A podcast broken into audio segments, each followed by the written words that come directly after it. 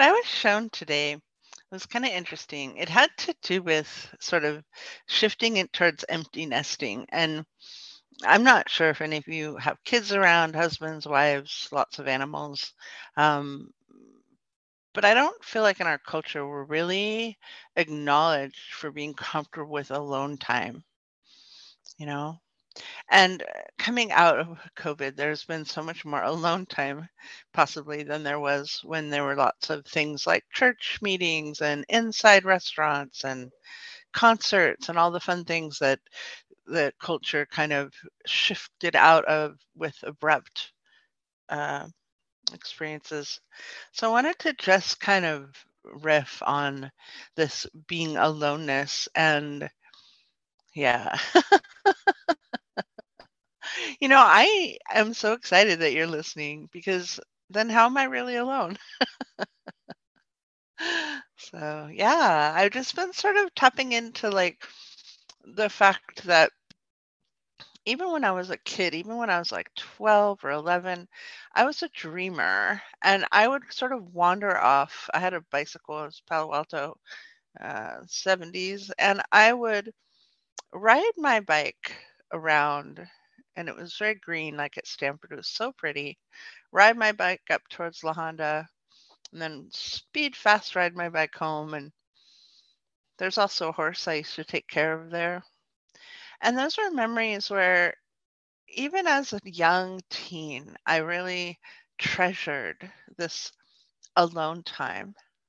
And when I started having babies, I loved having babies.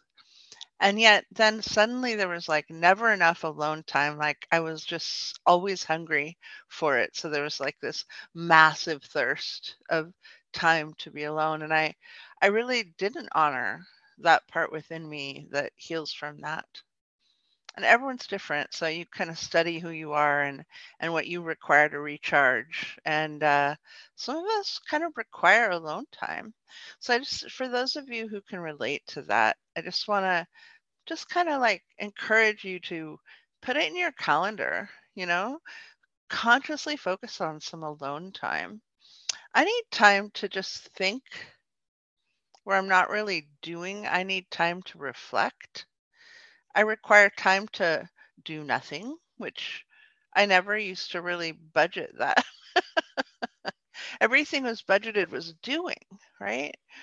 And now I just spend a little more time sort of like pensive and contemplation ish. That's the wrong word. I spend time contemplating and appreciating consciously the time that I have by myself. And it's really something that if you're not used to it, you might try to fill up space. And today, just for a moment, just for this time, see if you can enjoy the space. That, how fun is that? So just relax. We're going to do a, a meditation on the quality time with oneself. Yeah, how funny. It doesn't it's like is that even a thing, right? Are we we're not even taught like that's a value. And yet how valuable is that? Exactly. So just breathe blue energy up through the balls of your feet, through your knees, blue energy up through your waist and your heart, up through your throat and out the top of your head. And go ahead and reach up and pull some celestial energy down from heaven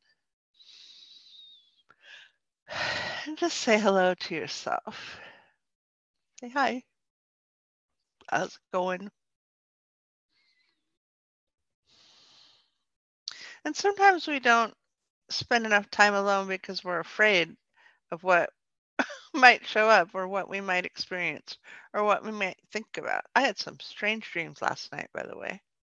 Yeah, they keep kind of um, popping up into my consciousness today. So relax.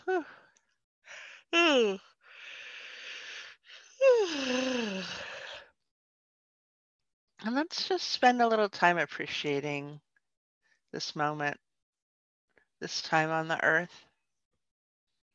And just spend a little time appreciating all of you, all of all that you've accomplished, all that you haven't accomplished. all the space around you. Expand your energy out. Expand it out again and again. Sometimes we contract our energy in, in an effort to please someone. And it's really never pleases anyone when you do that. It just feels like you do.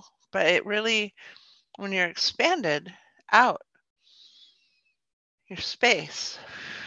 Yeah, there you go. Wow.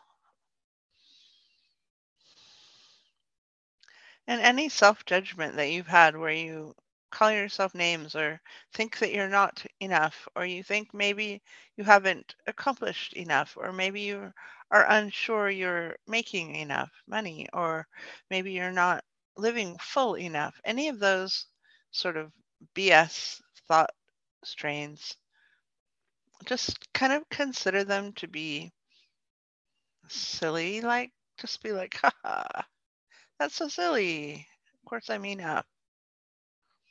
I'm breathing. I am. Ooh, I love that. Let's just say I am a few times. I am. Hmm, I feel so good. I am. Nice. And then in this sort of stay quiet and rest, pulling away from everything, I'd like to honor your gifts, your gifts to the planet. It might be as simple as cleaning the space around you. That might be a gift that you have. Maybe you can talk to animals like I can. That might be a gift that you have. Maybe you can comfort someone. That might be a gift that you have. Maybe you can bounce back. That's a really nice gift. I like that gift more. I don't do that very well. And just kind of like take a little checklist of your gifts.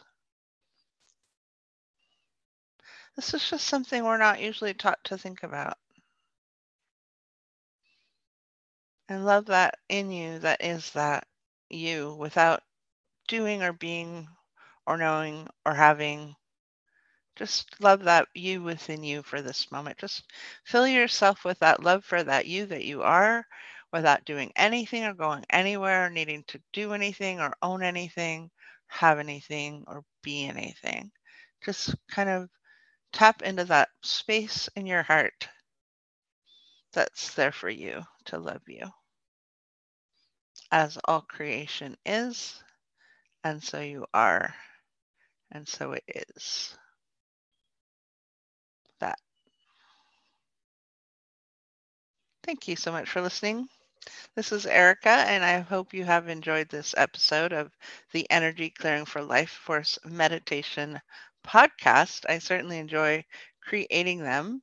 Feel free to reach out to me if you need a reading or something. And it's happypublishing at gmail.com. Thank you so much.